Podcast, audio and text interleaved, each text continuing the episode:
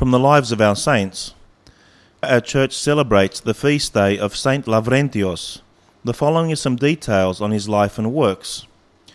Born with the given name Lambros to parents named Demetrius and Kyriaki in the village of Megara, Greece, he was to assume the name Lavrentios in honor of the monk under whom he was to become a novice and subsequently tonsured a monk. In the years that passed, he led a fruitful and eventful life as a man who married young and became the father of two children named John and Demetrius. A well educated and highly intelligent person, he became a successful farmer, mason, and businessman, displaying an acumen and resourcefulness that made him a leading figure. His image was enhanced by his extreme devotion to the church, assuming lay responsibilities for its progress. The sons of Lavrentios had become adults and had married. Approaching middle age, his desire was to settle in a tract of land in Corinth, content to be a country squire of means, a good portion of which he was to continue donating to the church.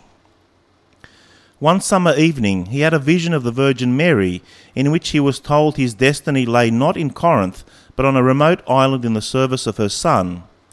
He was asked to go to the island of Salamina and to erect a church in her name. The vision was dismissed by Lavrentios as a product of the summer heat, but the vision was repeated the following evening, but this time with such clarity that there was no mistaking the reality of the vision. With humility and soaring spirit, he told his wife of this phenomenon, and after selling what he had, he was joined by her as well. The devout couple made their way to the island, and upon traversing the north end, they came upon the ruins of a church which, as they were told later by native islanders, had been the Church of St. Mary. In the excavation on the site in preparation for the erection of the new church, an icon of Panagia was unearthed and taken to a run-down monastery a short distance away to be shown to the abbot. All three knelt in veneration of this holy relic. When the couple made known their intentions, the abbot identified himself as Lavrentios, the name which Lambros was to call himself later in honour of this man. Lavrentios not only built a new church of St. Mary, but remodeled the monastery as well, entering it to be tonsured a monk and assuming the name of his mentor shortly before the latter passed away. Meanwhile, his wife Vasiliki had matched her husband's stride in the service of the Saviour, becoming a nun and assuming the name Vassiani. The cloister of St. Mary on the island of Salamina, not far off the mainland, was soon filled to capacity with dedicated monks, performing communal work with dedication. The same talents that St. Lavrentius had applied in the material world now stood him in good stead in the spiritual.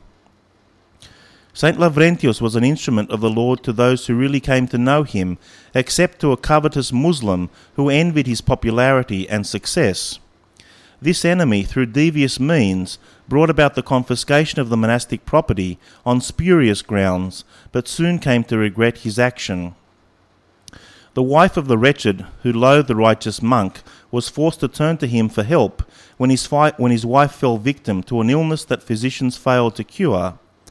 St. Lavrentius went to the side of the ailing woman, and after kneeling and praying, the stricken wife was cured.